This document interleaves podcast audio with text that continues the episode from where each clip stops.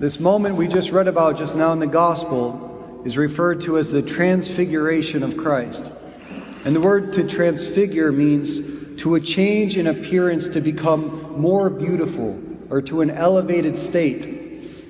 The question is, what did it?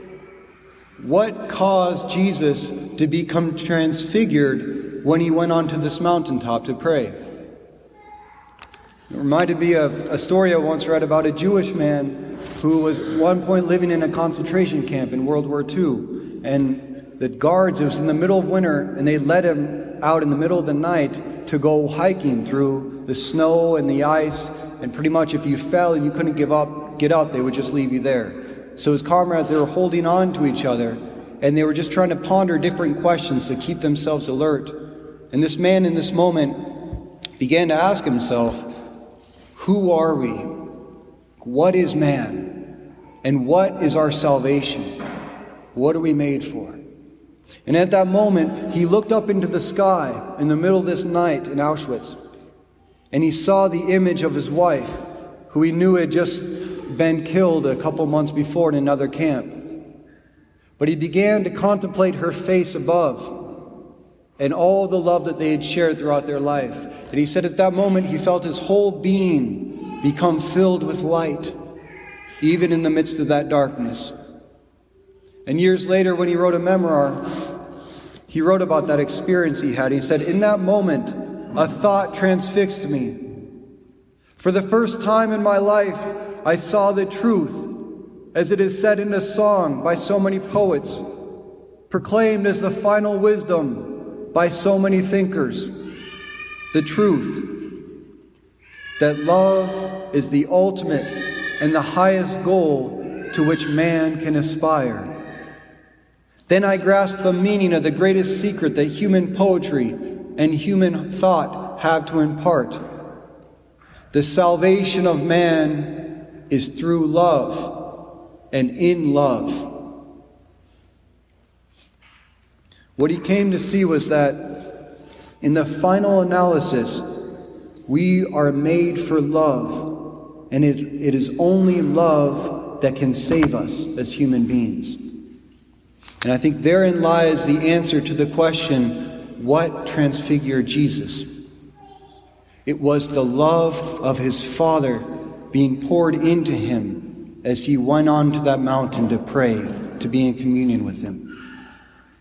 And the other day, I was had a pretty long conversation with an exorcist.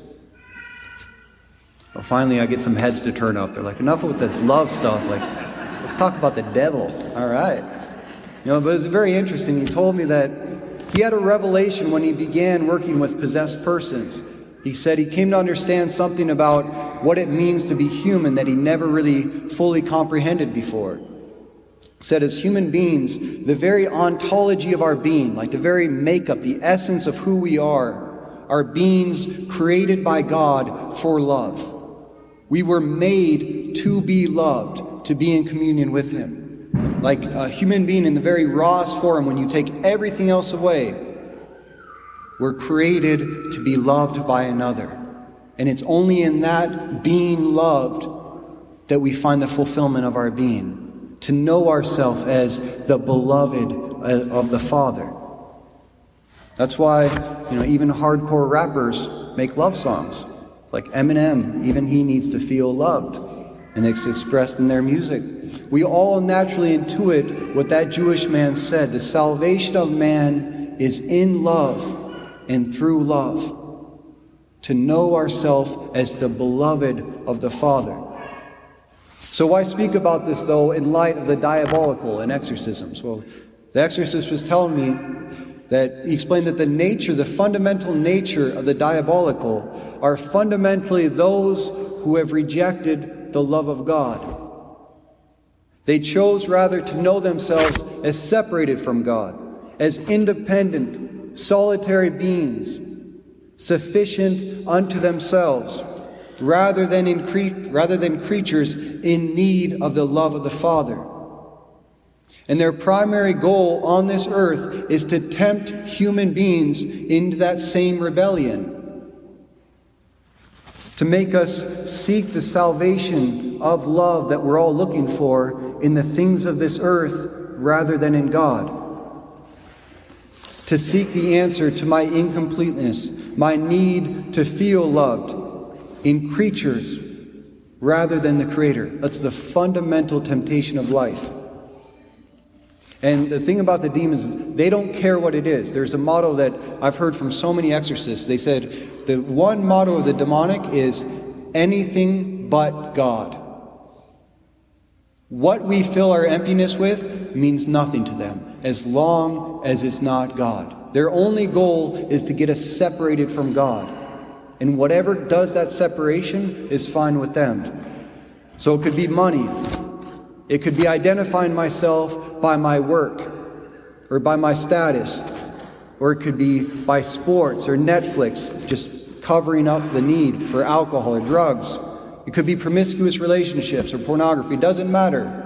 The only thing that matters to them is that we're separated from the one source that can give us the love that we were made for, the love that we were created for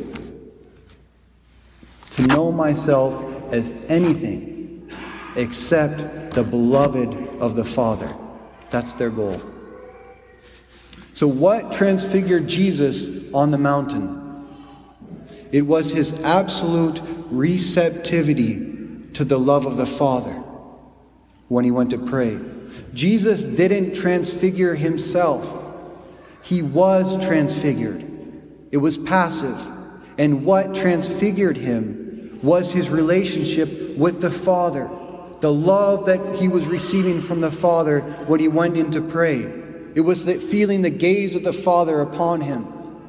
It was the voice of the Father speaking to him, the affirmation of the Father saying, You are my beloved Son, in whom I am well pleased. And this was true on Mount Tabor in the same way that it was true even on Calvary. That moment when he would be stripped of everything his health, his reputation, his success, his friends, even his life.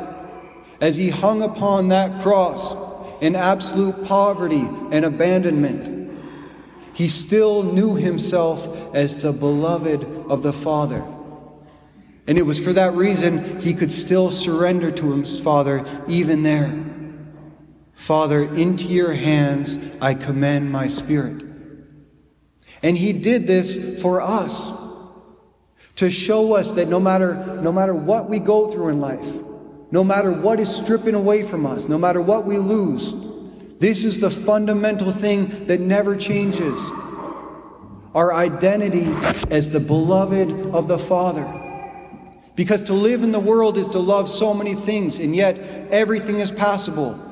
We could lose everything we love on this earth at any moment. But the reason Christ went to the cross was to show us that no matter what we lose in life, that one essential trait for which we were made for all eternity, the love of the Father, that remains. If we're in communion with that, if we know that is the source of my identity, who I am. That is the only love in the end that must define me because that is the only love in the end that can save me. Because that, in the end, is the only love that never passes away. It's the foundation. And all we have to do to receive it is surrender to it, to enter into it so we can receive it. And you ever feel like in your life you're just like holding on so tight just to keep things going from day to day? It's like you're holding on to the steering wheel, keeping from going off a cliff. You know, that, that sign, you can feel it in your body when you're taking, trying to control your life so much. You become so rigid. Grace moves us into surrender. Grace moves us into an attitude of receptivity, of let it be done to me according to your word. My life is your work, your project, not mine. You know, that's why it's like prayer should be like in a sense of when you go up on a mountain, you know, it's like clear skies or you're at the beach and the sun is just shining on you. What's your natural reaction to that? It's like you, you close your eyes, you open up your arms, and you just become receptivity to that energy pouring out upon you. That's what prayer is. That's what the movement of grace does to us. That's why all the images of the mystics, what they would do when they'd go into ecstasy and have visions of God, their whole being relaxes and they become pure receptivity. That's why so often when we see the Blessed Virgin Mary, images of her, you'll see her arms are open. It's an expression of her whole being. She who was filled perfectly with grace, she was absolute receptivity to the love that was always being poured out into her by the Heavenly Father through the Holy Spirit. And what's really interesting is that exact opposite thing happens in exorcisms. If you really want to like get your spiritual life on a high, be present at an exorcism sometime. Put it on your to-do list before you before you pass. As a priest is performing an exorcism on a person, what happens when the spirit manifests itself in the body of that individual is their whole being becomes like rigor mortis. All their joints become stiff and they close up into themselves and they become immovable, impassible. And it's an expression of the nature of the diabolical. It's because their whole being is closed off to God. Their absolute negation of love, just as the saints, the Blessed Virgin Mary, and Christ are absolute re- receptivity of love. You see the difference there?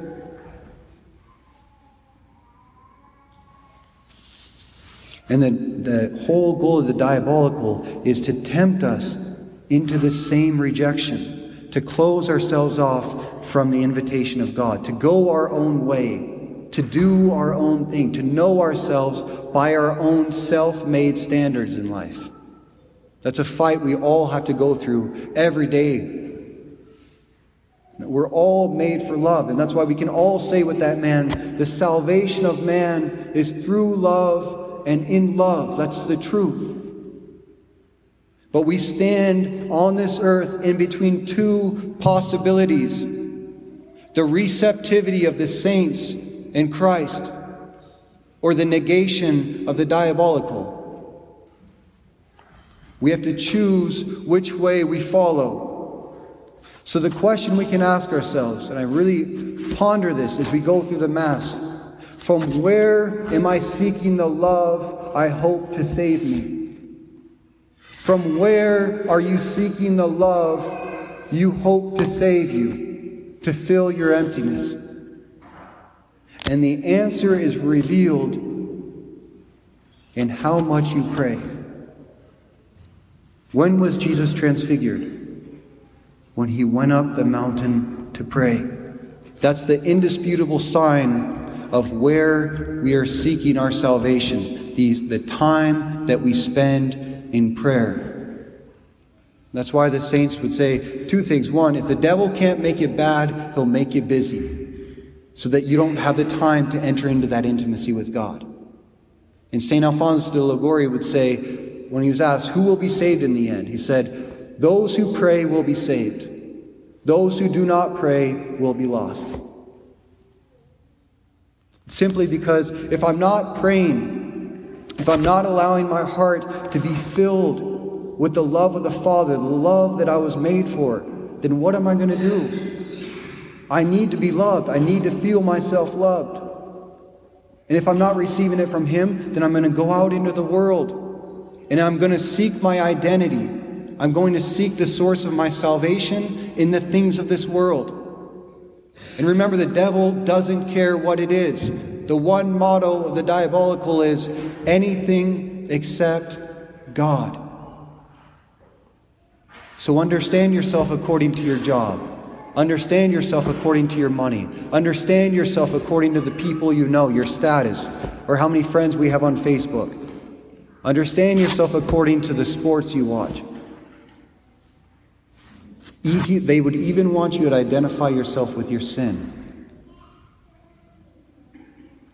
The only identity that God gives us is His beloved. That's our fundamental identity. And that means that who we are, we become who we are when we're in relationship to that love, that one love that never passes away. And sin, the definition of sin is to miss the mark. Just like if you're, I was shooting uh, clay pigeons with some parishioners yesterday, and I was sinning a lot because I kept missing, you know. Sin means to miss the mark. It means that your heart is made for God in eternity as the source and summit of your, of your salvation. But to, to sin means to seek my salvation, my love, my ultimate meaning in the things of this world before God. And it's, we know we're doing that when we stop praying every day on our knees.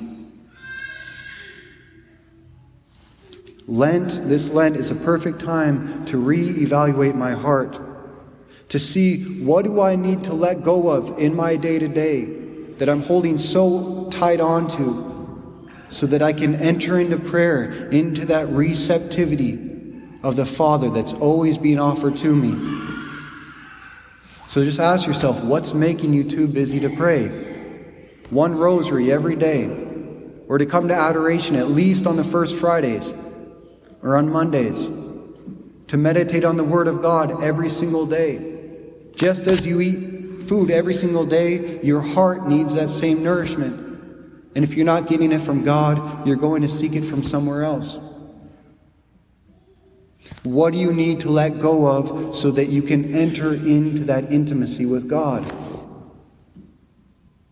Or another way to ask the same question from where are you seeking every day the love you hope to save you? Whatever it is, may you find the strength to let it go and to surrender as you come forward to receive the only love that could ever satisfy the deepest longings of your being. The love of the Father as He looks upon us and says, You are my beloved, in you I am well pleased. And by saying that, the means by which He says that is by feeding us with the body, blood, soul, and divinity of His Son. It's then that we become clothed in Christ. His Spirit comes into us. And those same words that were spoken to him on that mountain can echo in our own hearts. All we have to do is let go so that we can receive.